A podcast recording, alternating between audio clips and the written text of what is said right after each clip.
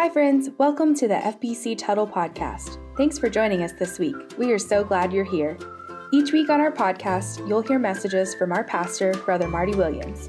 If you'd like to join us for worship, we meet every Sunday at 10:45 a.m. Central in Tuttle, Oklahoma, and online at fbctuttle.net. Now, let's get started. You know, I appreciate that song that Roberta sang. You know, in that uh, the Lord is faithful and we we never walk alone. And, um, you know, as, as I, uh, and, and, I can't remember, I don't remember if I told you guys last week that I was finished with John chapter 15. I did, did I happen to make that statement? Okay, good. I'm glad I didn't lie to you. But, you know, as, as I was, um, I really thought I was. I thought I was finished with, with John chapter 15. I mean, it's been a wonderful study for me to just uh, look more deeply at what it means to abide in Christ and all of the promises that, uh, that go along with that. And uh, I know it sounds weird, probably, to, uh, to some of you, but um, I, I, struggle a little bit at times with what to preach to you. And, uh, and when I say struggle, I mean it's the Lord is faithful. Okay, the Lord is faithful and, uh, and he's always got a word for me. And uh, but this week I was walking. I don't know. Maybe I think maybe it was on Tuesday. I was walking up and down these aisles. I know it sounds crazy, but as I walk up and down these aisles, I guess there's a good thing about you guys sitting in the same place because I can see you in these aisles. And it gives me opportunity to pray for you. And as I was praying, I I prayed, Lord, what do you want me to, what do you want to tell your people? What do you want to tell your people? And, uh, that's an honest prayer for me. And because uh, I don't want to make this stuff up. You know, I went to a conference one time, several of us went to it, and, and I heard a preacher say that he knows what he's going to preach a year in advance. I thought, oh my gosh, I hardly even know a week in advance. But and, and you know, and just as clear as I could hear the Lord speak to me. I mean, it wasn't like I had to wait a day or two for an answer. As I was praying that, I mean, by the time I got back down the aisle, the Lord had just said, We're not done John chapter 15 yet. You need to go read some more. So praise God. But as, as, as I thought about God's faithfulness, and He's, He's always there for us, and we walk with Him all the time. One of the things that, that is said over and over in Scripture, right, are the things that we are to one another. And not only, God intends, God intends not only for us to walk with Him in the fullness of His Spirit, in, in, in the truth of His Word, and yes, He is always with us, but, but also we are to be there for one another. Now, I know that sounds crazy, but it's, it's important. It's important. You know, we, uh, we never know. i get to the end before I even get to the beginning. We never, we never know what all's going on in somebody's life but that we might not be able to come alongside with an encouraging word or, or whatever to be there for one another. And uh, so let's go back to John chapter 15. John chapter 15. This is, uh, I don't mean to preach this whole, the whole series over again, but this is a discourse that Jesus is having with his disciples. Judas is left, so it's only his true followers that are around him. These are Christian men, these are his disciples. Verses 1 through 11 of John chapter 15, Jesus speaks about maintaining uh, his disciples, maintaining their relationship with himself and the Father. And he does that through the analogy, right, that of a vine and its branches. In John chapter 15, verse 5, he says, I am the vine. This is Jesus. I am the vine, and you are the branches. He who abides in me and I in him bears much fruit, for without me you can, you can do nothing. anything that we are able to do for the Lord, any fruit that we are able to accomplish is all because of the work of Jesus. And that's something that, that as I preach these sermons, that has to be at the core of what we understand. It is nothing, there is nothing we can do of ourselves. Even as we talk about, and we'll get to it in a little while, even as we talk about loving one another, that's not something we can do ourselves. In fact, it's, it's like impossible for us to do that. I know me, I'm a selfish guy. Apart from the Spirit of God, I need to abide in Christ to be able to, to do any of that. John, and then in, in verse 7 and 8, it says, If you abide in me and my words abide in you, you will ask what you desire, and it shall be done for you. By this my Father is glorified, that you bear much fruit, and so you will be my disciples. We've talked about the importance of His Word abiding in us, Scripture abiding in us, meditating on it, thinking on it, allowing it to, to change our hearts. And Jesus, in this in just those two verses, right, says if, right? If, if, if you abide in me and my words abide in you, you ask whatever you desire and it'll be and it'll be done for you. What an amazing promise of answered prayer. But we have a little more to see in John chapter 15.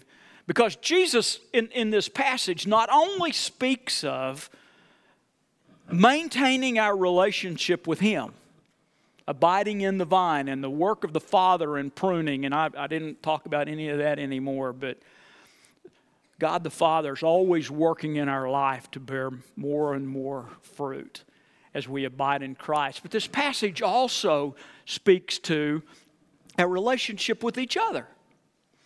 And not only our relationship with each other, but at the end of the chapter talks about our relationship with the world, our relationship with those that are outside the church, unbelievers, and culture, and all kinds of stuff. And so we'll, we'll get to that, uh, not today, but we will get to that sometime before I get completely out of, out of John chapter 15. But before we get to the relationships with each other and our relationship to the world, I want to return to one final point in our relationship with Christ, and it's going to be in John chapter 15, verse 9 and 10. If you'd like to turn in your Bible, or the guys will have it on the screen. And it says this As the Father loved me, I also have loved you. Abide in my love. If you keep my commandments, you will abide in my love, just as I have kept my Father's commandments and abide in his love. I want to, I want to be quick to, to say at the, at the outset, because this is another if and statement, right? If you, if you keep my commandments, you will abide in my love. But can I tell you, these, these disciples, they're, they're already in his love. They're already in his love. He says, As the Father loved me, I have also loved you. He's still speaking of this relationship between himself and us. And he says, I have loved you. Past tense, right? You're already there. You're already in his love. In fact, he says, As the Father loved me, so I have loved you. Can I, can I just say, if there was one thing, and, and, and, and really, I shouldn't even say it like that. Jesus was absolutely certain of. It was God's love for him, his father's love for him.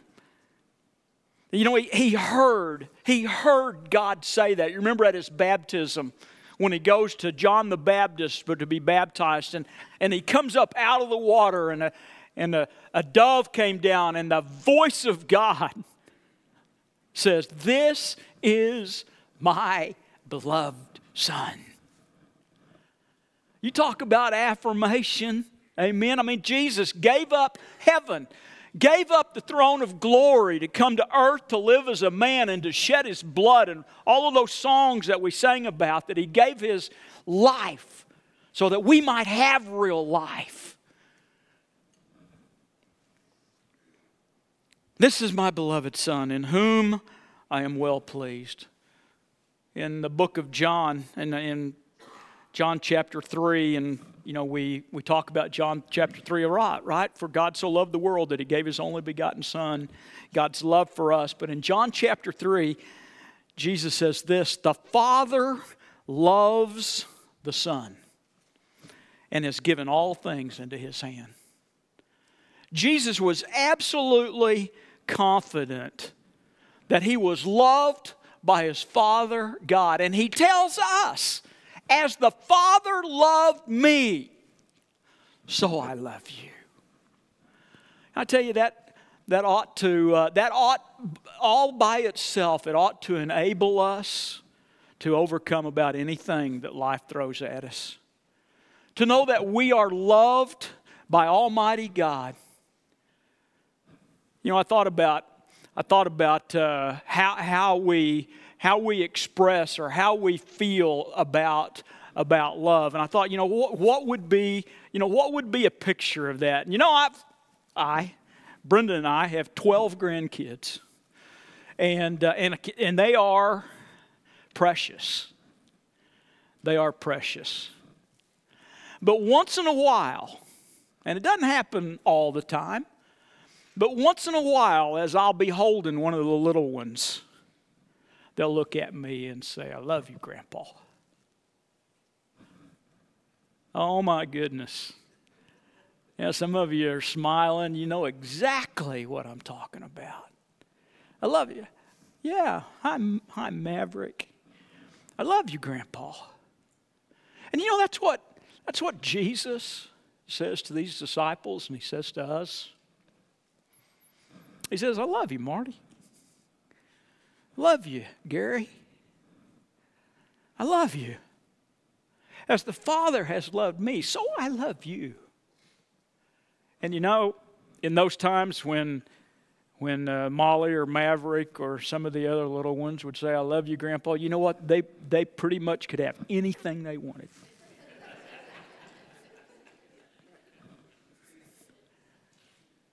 it's no reason it's no wonder that he says, Ask what you desire, and it will be given to you. Because I love you. I love you.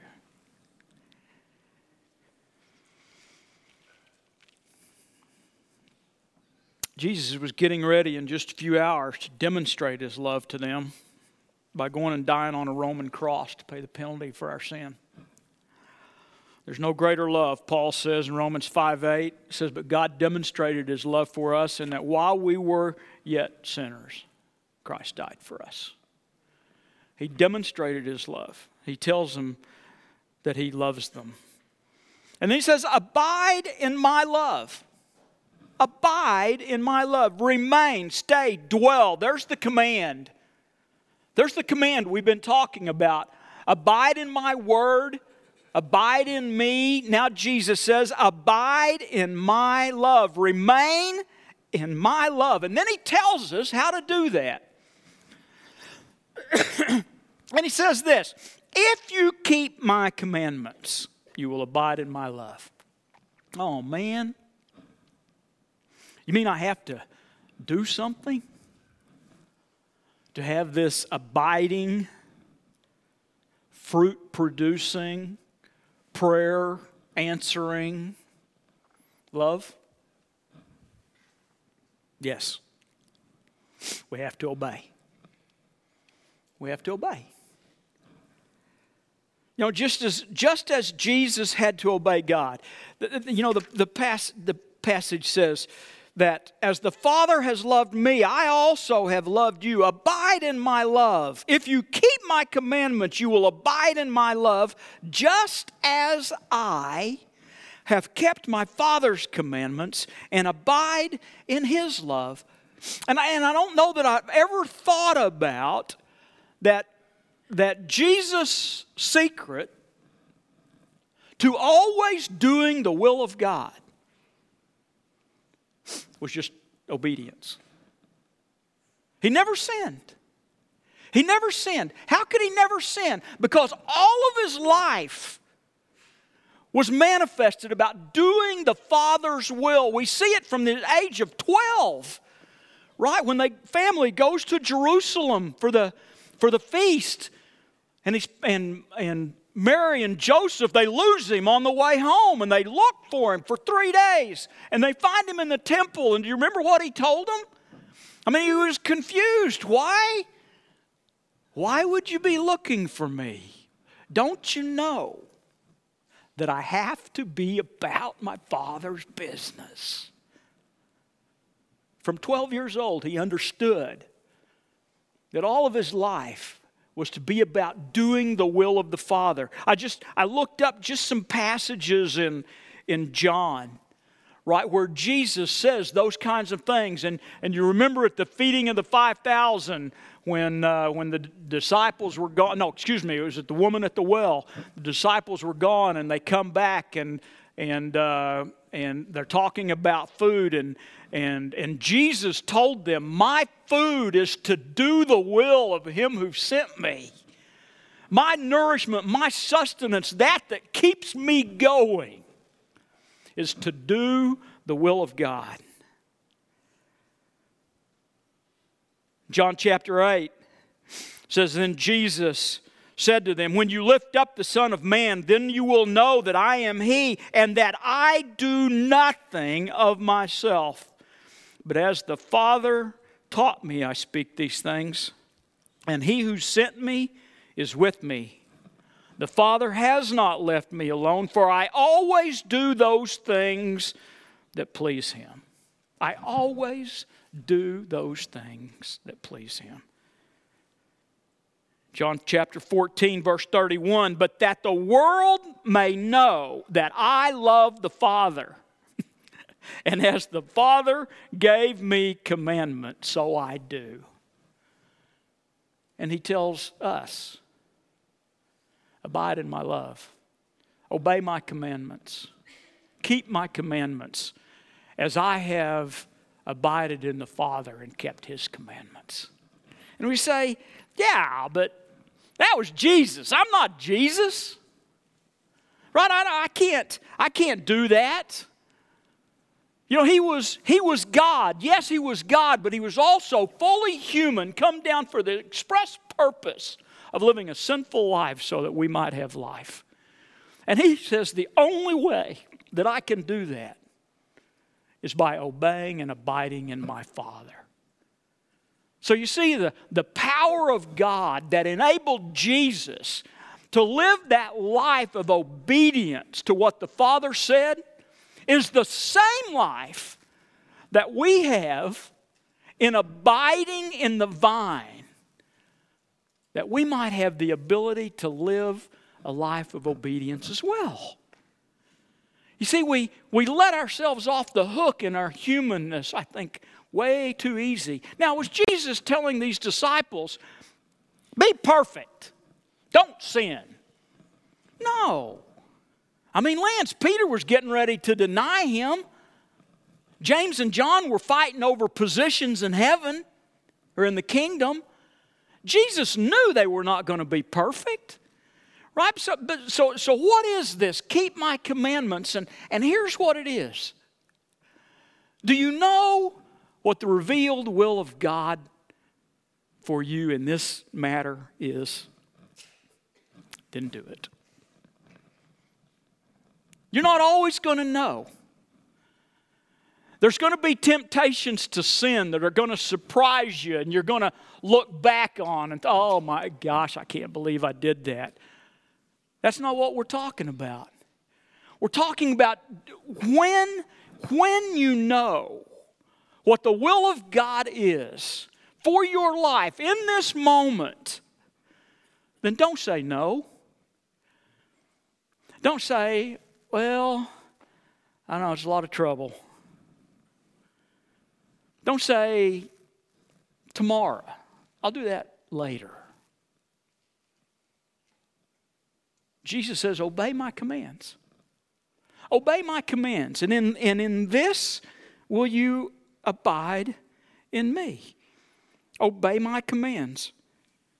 See, I, I think that that part of our problem with obedience comes from a wrong perspective that we have. See, none of us like being told what to do.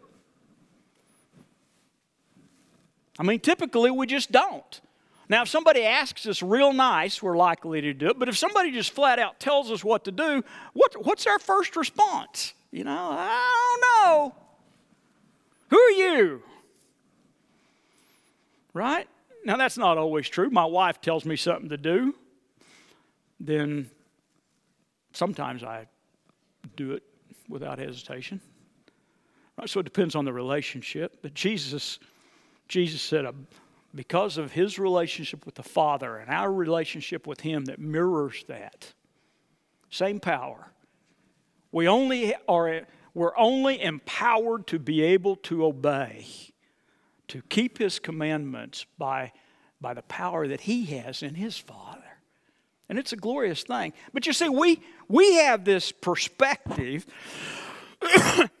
about obedience where we view obedience and commandment keeping as something that is wearisome and toilsome and, and joyless, right? Oh, you know, yeah, Ten Commandments, read my Bible, obey God. And that's exactly what the enemy, God's enemy, which by the way is your enemy, it's exactly what the enemy wants you to, to believe.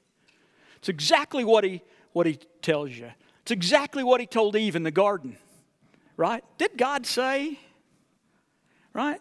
You you know, you don't really need to obey, right?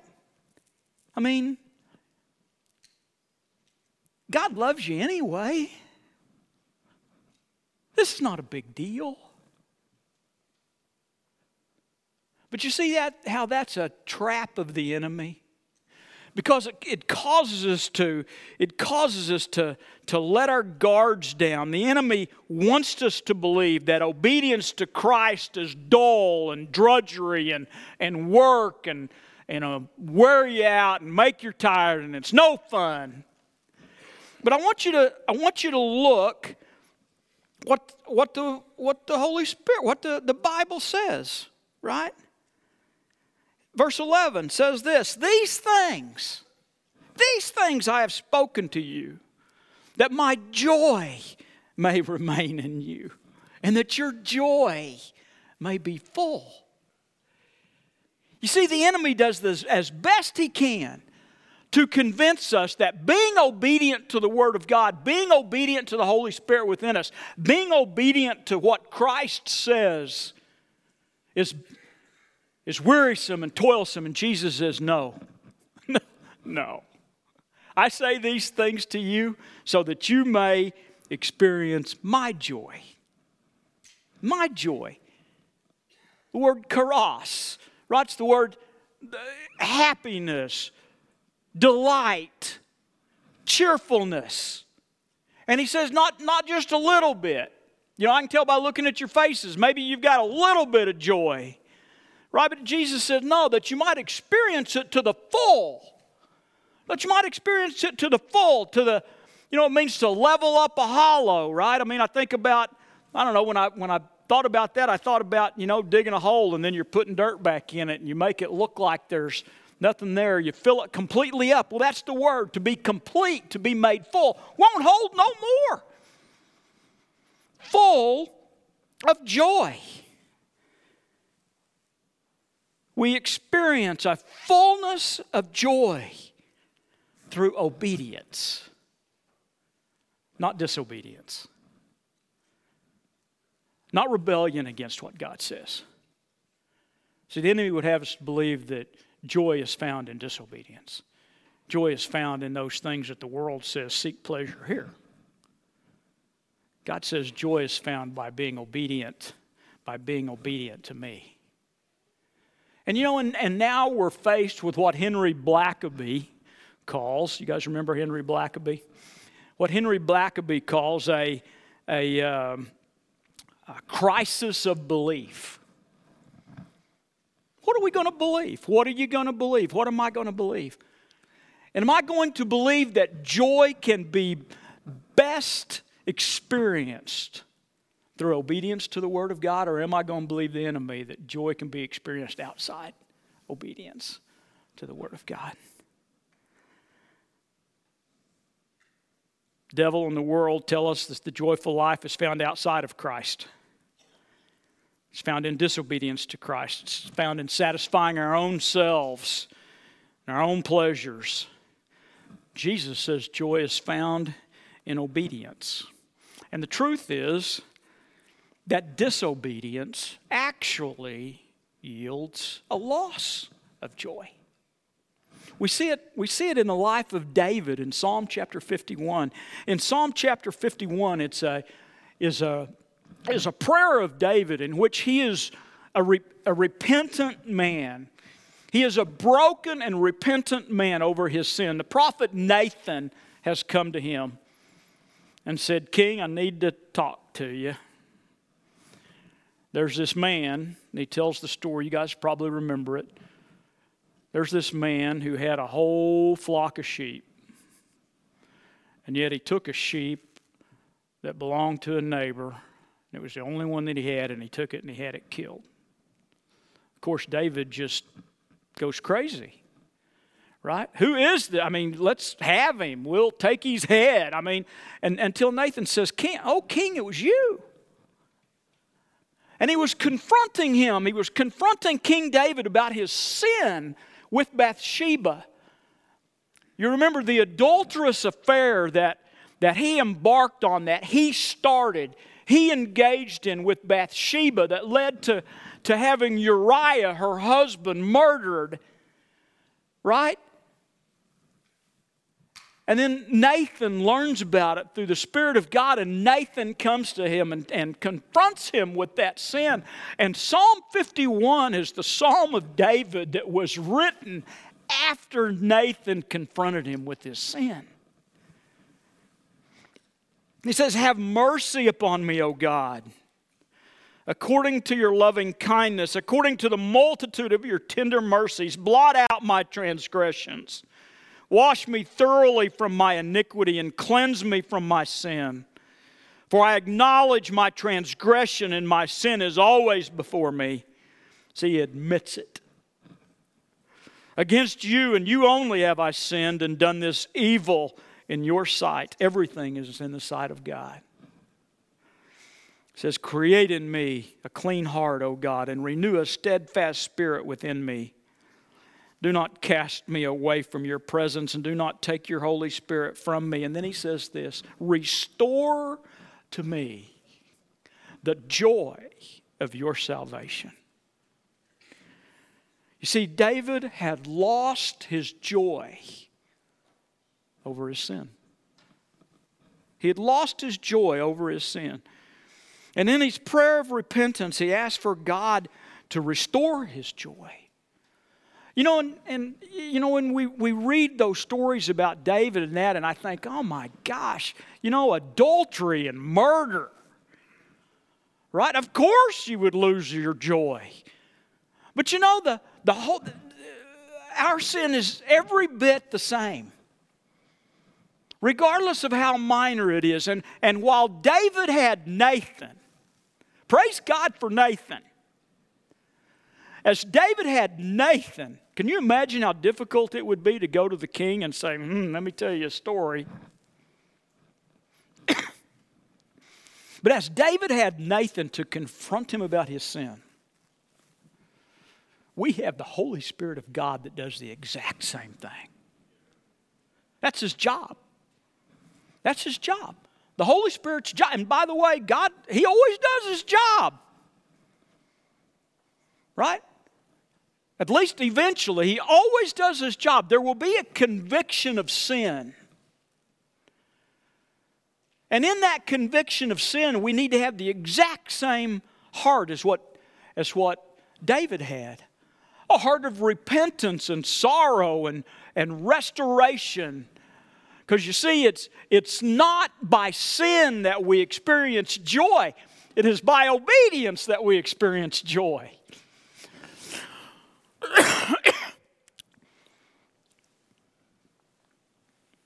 Disobedience brings a loss of joy, but abiding in Jesus and abiding in His love through obedience brings joy. Well, let's go on. John 15, 12 says, This is my commandment.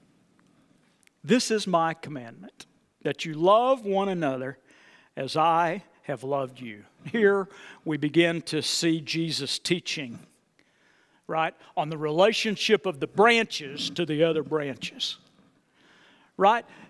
Up until now, we've been focused on the relationship of the vine to the branches, the branches being us. Jesus told these disciples, You are the branches. I am the true vine. You are the branches. You produce fruit to the glory of the Father. And, and now he is, he is telling these disciples, right, that, that what their relationship to one another is to look like. And, and he says, This is my commandment that you love one another as I have loved you. In essence, he's saying, Let your abiding in me and your obedience to me be seen in this. Love one another. Love one another. You know, as I, as I, as I think about that, you know, and, even again, he sets, he sets the standard love one another as I have loved you. See, again, it's, it's not something that, that we do, it is something that is, it, that is a fruit a, a, a produced by, by Jesus through the Holy Spirit of God as we abide with Him. He says, Love one another. You know, we have our, we have our own ideas of, of what that love looks like when we think about loving one another, I think. You know, but when Jesus says, As I have loved you, he, he's talking about it being a sacrificial love. In fact, he's, he's going he's gonna tell them in just a minute, right? In, in, in John chapter 15, verse 13, that greater love has no one than this than to lay down one's life for his friends. Greater love has no one than this than to lay down one's life for his friends. It's about, it's about sacrifice. About sacrifice. Verse 17, he ends, he ends this chapter, and I'm, I'm, gonna, I'm going to uh, leave out some passages in the middle about if you're my, my friends, if you do what I command you. You come back tonight and we'll talk more about that. But he says, These things I command you, that you love one another. See, we, what he's saying is that, that this fruit, right?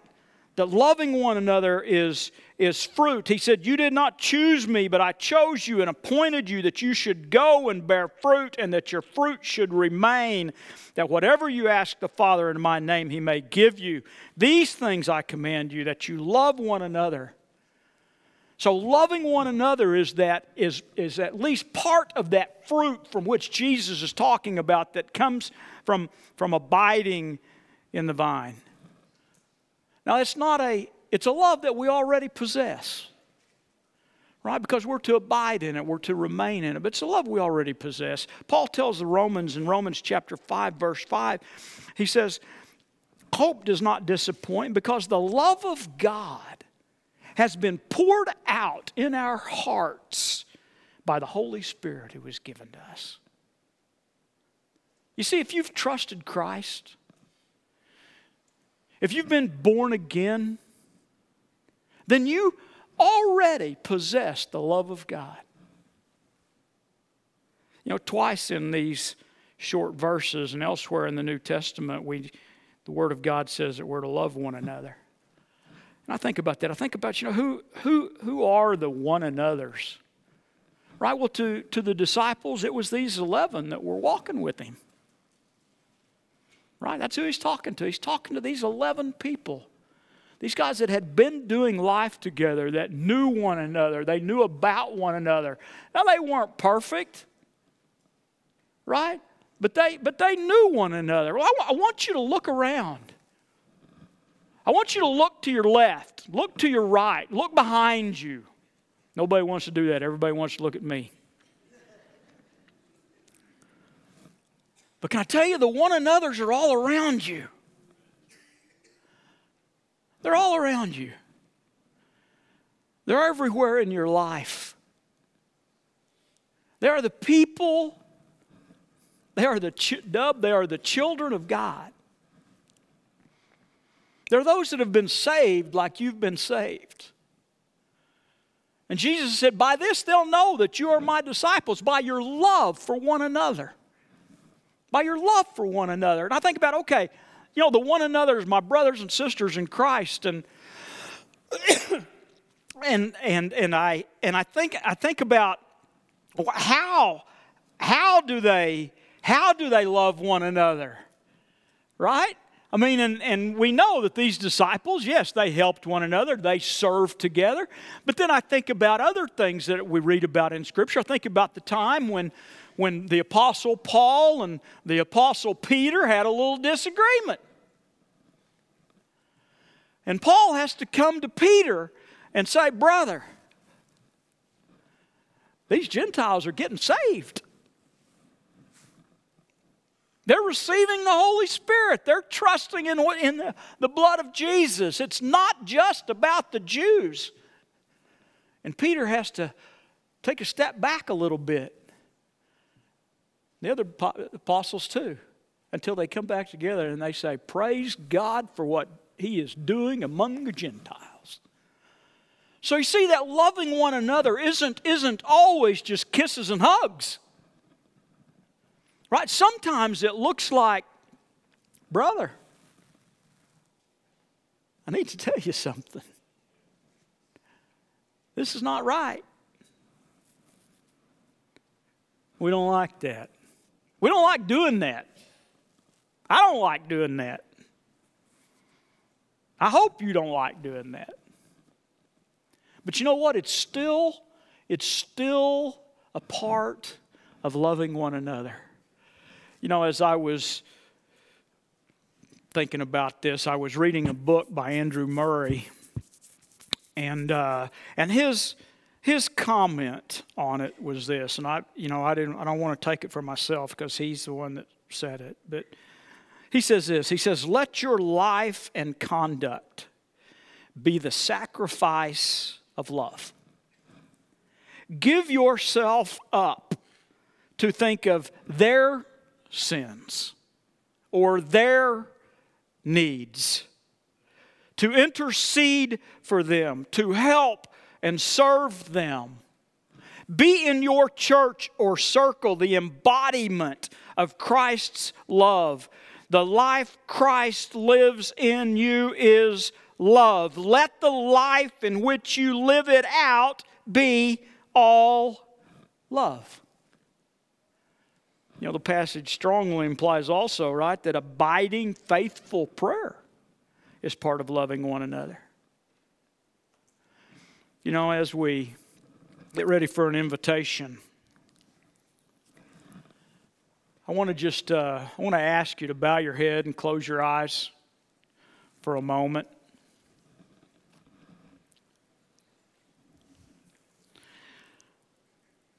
And I want to just ask you a couple of questions.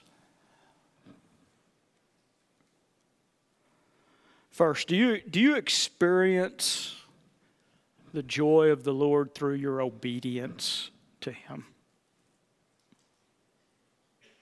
Or does unconfessed sin steal your joy?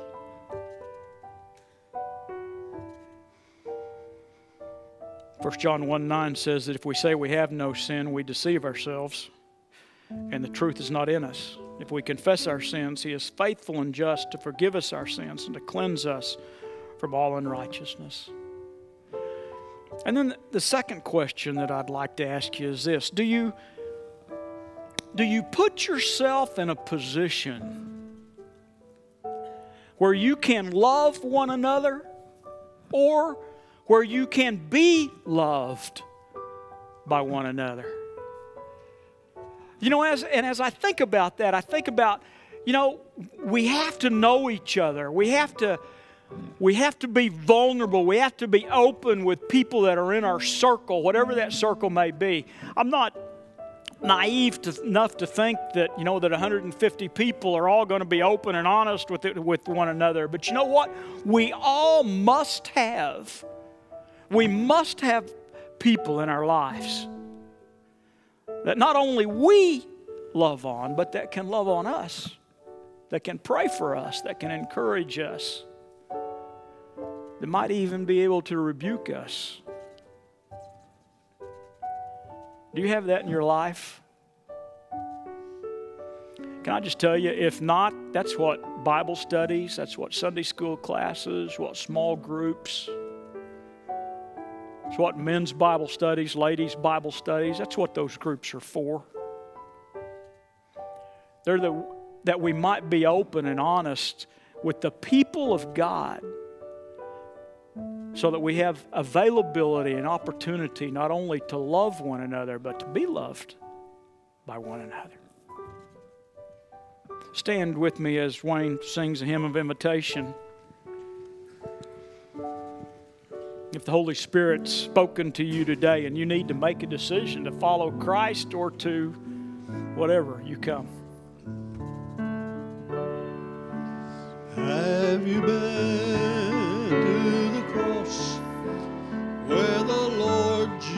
Jesus suffered? Have you been